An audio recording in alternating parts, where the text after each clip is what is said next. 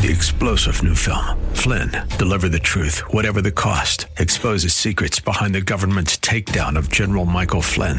Flynn knew what the intel world had been up to. He ordered the first audit of the use of contractors. This set off alarm bells. He told the truth. He was the most dangerous person for Donald Trump to hire. They had to get rid of Flynn.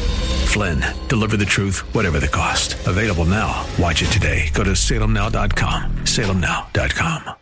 The law offices of Selwyn Whitehead is a debt relief agency under federal law and provides legal assistance to consumers seeking debt relief under the United States Bankruptcy Code. This is Selwyn's Law. Every week at this time, we get to hear from Selwyn Whitehead. She's not just an attorney at law, Selwyn knows her stuff and doesn't shy away from the truth, even when it's ugly. Her Bay Area practice focuses on helping her clients to manage their wealth through estate and tax planning, to managing their debt through reconstruction or bankruptcy. And now, it's time for Selwyn's Law. Good day and welcome once again to Selwyn's Law. My name is Selwyn Whitehead and I'm a California bar admitted attorney and I'm also a bankruptcy law certified specialist who's been certified by the State Bar of California's Board of Legal Specialization. In addition to my JD, I hold a couple of master's degrees in law. That is to say, I am both a master of the laws of taxation and a master of the laws of intellectual property. And because of my education, my training, my experiences, my life's observations and my lifelong interest in business and money and finance and the creation, preservation and transfer of wealth within families and communities, including tribal communities and the roles that these particular aspects of economics play in the lives of everyday people like you and me. I primarily practice bankruptcy law. Yes, bankruptcy law because it intersects with just about every other area of the law and with parties in interest on just about every rung of the economic food chain. And because it has, in my belief anyway, as its ultimate goal to help the honest but unfortunate person dig him or herself out of a financial hole that would otherwise totally disrupt his or her life or the family's lives. I also practice some related fields in my overall consumer and small business financial practice, including debt wealth management, estates and trusts, real estate, and of course, taxation law. Now, with these areas of law as my reference points, that is to say, as they relate to the personal, familial, community, and small business aspects of finance, I spent the greater part of the last 40 years, both before and after getting my license to practice law, fighting for the economic empowerment, the economic independence, and the economic autonomy of women and people and communities of color, including indigenous people. And because I grew up as a military brat and also helped create a new one with my former spouse, who was also in the military, I have firsthand knowledge of just how hard it can be sometimes financially and economically for our citizen soldiers, sailors, airmen and women and Marines and their families in our less than sometimes patriotic capital based economic system, especially after these individuals and their families separate from the service. As such, I also proudly serve veterans of all stripes and in all branches of the military, really in remembrance and reflection of my wonderful all military father. and because I had the great fortune uh, to both know and spend a lot of time with and actually became great friends with both my maternal and paternal grandmothers, both of whom survived what I describe as the four great economic challenges of the 20th century. That is to say, the Great Depression, the privations of World War II, and the systemic racism and misogyny that we must admit continues through into today. And as these women helped raise me and always loved me and shared with me some of the great stories of their grandparents who raised and loved them in the post Reconstruction Jim Crow South, And it is out of my great love and respect for these women who are always with me, along with my great dad in spirit, urging me on to do the right thing, that when the situation is right, I am sometimes able to at least attempt to vindicate the rights of seniors and the disabled who find themselves the targets of, and unfortunately, more and more the victims of some of the most pernicious forms of adult and elder financial abuse, including neglect, you could ever imagine that's running rampant in our society today. So the purpose of Selwyn's Law, in case you haven't guessed it, is to discuss the law related to your money and more probably than not these days, the lack thereof or at least an insufficient amount thereof, and your overall finances and what you may need to consider to protect and or reclaim and or rehabilitate your or your families or your small businesses financial health wealth and money related well-being. As i understand these concepts in this non-threatening educational forum However, I must once again ask you to please note that this show doesn't provide any legal advice, nor am I developing an attorney client relationship with anyone within the sound of my voice. Instead, this show strives strictly to serve as an educational forum for the exchange of information that might be helpful to you as you begin your more detailed search with more detailed information that is tailored to your specific set of facts and circumstances and hopefully provide you with at least a general outline of some of the key issues that may help you seek out and find the qualified professional help I believe you need if you're having a legal issue that intersects with your finances and or your assets and or your debt. So today we will conclude our discussion on what we all need to know about our banking and other depository financial institutions, how they work, uh, how they are regulated and supervised. This so we can obtain the knowledge we need to not only protect our own liquid and near liquid assets deposited into these and held by these institutions and used by these institutions to make a profit off of the recirculation of our money if they are banks or brokerage houses, or to engage in nonprofit collectivist capitalism if they are credit unions. This also, but it's just as important so we can gain the knowledge and wisdom we need to be able to not only distinguish between some of the asinine political rhetoric we hear espoused every day by some, not all, but some, not all, but many politicians and we want to be able to separate that from the real facts that will enable us to make wise choices when we go to the polls on election day, such that we vote in our best economic, political, and community empowerment based best interest, and thereby elect in the first instance or allowed to stay in office only those politicians who put our needs first and spend their time on our dime undertaken the necessary research so they can implement laws and perform the necessary oversight of those in the executive branch or even in independent agencies that is needed to assure the safety and soundness of the institutions housing our money and not waste our time on our dime focusing on their narcissistic need to spread their homemade horse manure that is focused on non-existent anti-woke or anti-critical race theory based culture wars that keep we the people apart or at each other's throats while they these clearly sometimes immoral politicians spend our tax dollars laying the foundation for them to take the really big bucks from the big business interests that want to weaken the oversight necessary to make sure that our money is safe and sound. And as such, they're acting not in our best interests. Now, since we've been focusing on this subject matter for the last several weeks, we've looked at seven main topics. First, we took a look at the structure of the balance sheets of banks in general and Silicon Valley Bank in particular, which was heavily invested in and funded by the deposits of technology startups and their venture capitalists, as well as the owners of these business ventures.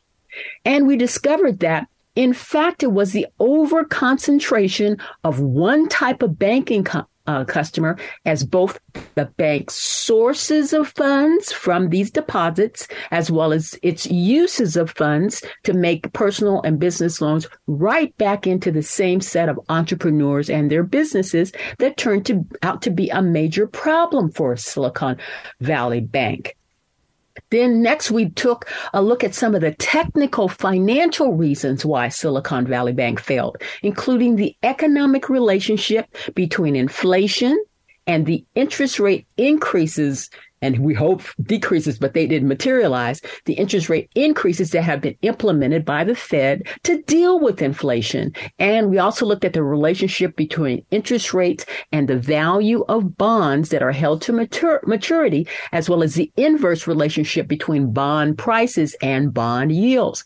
And we discovered that while the overconcentration of account holders in the technology sector may have led the predicate it was also true and it could be objectively substantiated that the marketplace timing and kind quality and duration of Silicon Valley Bank's bond holdings and other economic factors and other economic conditions running rampant today played a more substantial role in the bank's demise.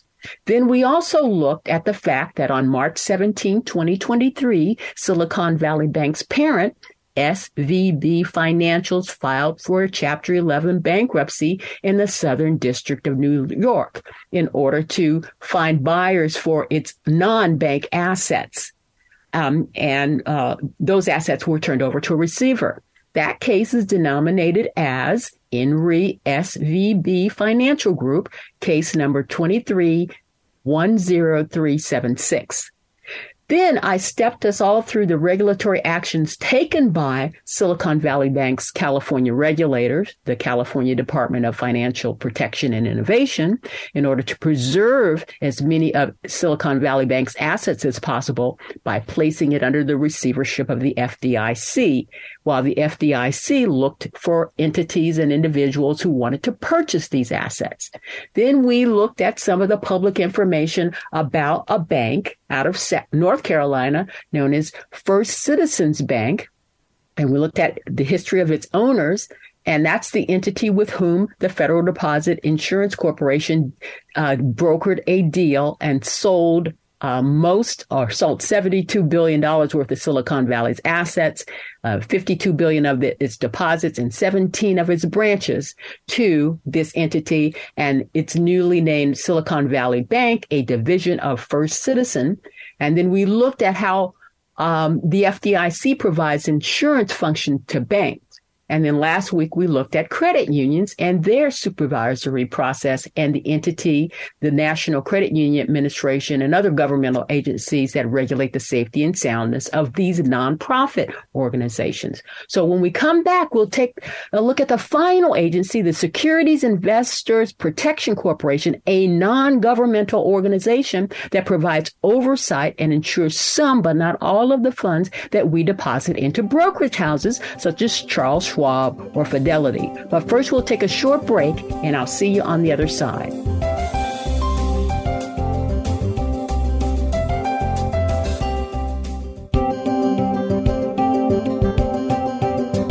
Now back to Selwyn's Law.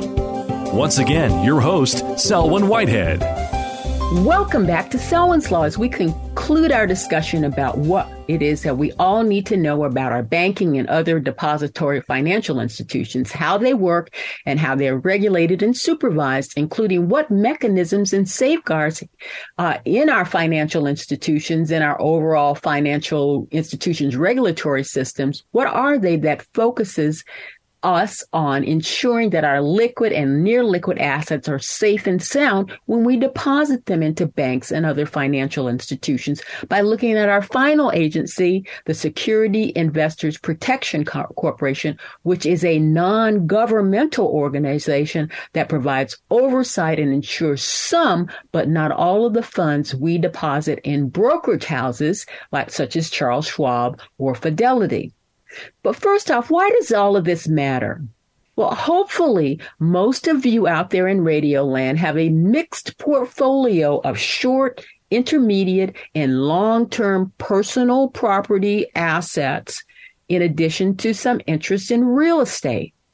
Also, by having some of your liquid and near liquid assets in places other than banks, such as having them in federally insured credit unions, which insure, which should be insured up to $250,000 that we discussed last week.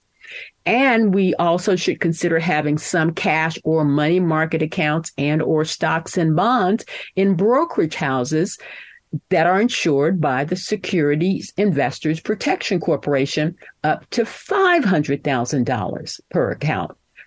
You, you know, you that by doing that, by spreading the risk, as it were, you are in a better position to not have to undergo even a short term uh, um, failure of ass- asset access to your assets because it's very highly unlikely that um, your bank and your credit union and your brokerage house is going to go down all at the same time. So first, let's look at what's up with stocks and bonds. And why is there a need for our government to be involved in insuring these assets in the first place? Well, we're going to hop into Selwyn's Wayback Machine and visit America on October 29, 1929. I wasn't really around there, but again, we're in my Wayback Machine. So what happened on that date? Bueller? Bueller? Anyone?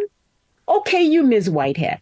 Well, according to the editors of History.com, the stock market crash of 1929 occurred on October 29, 1929. And that's when Wall Street investors traded some 16 million shares on the New York Stock Exchange in a single day.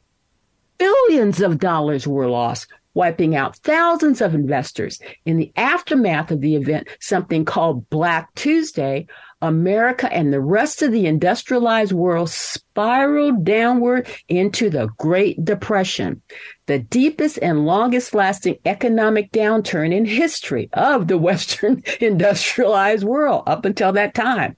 That led the government to pass the Securities Exchange Act of 1934. So what up, what's up with the Securities Exchange Act? Well, it was created to govern securities transactions on the secondary market. That is to say, after the initial market of a stock. It's traded on the secondary market where, where the owners of it buy and new people buy and sell the stock over the course of time.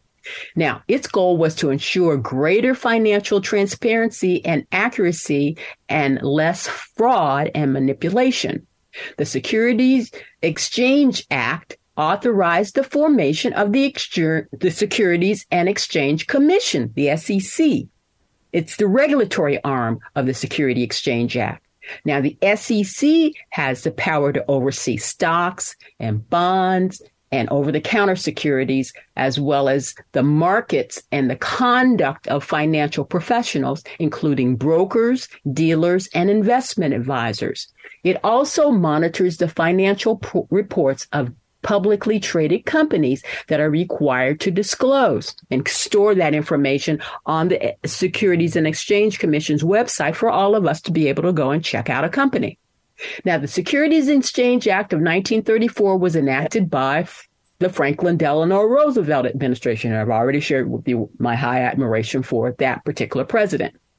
It was in response to the widely held belief that irresponsible financial practices were one of the chief causes of the 1929 stock market crash.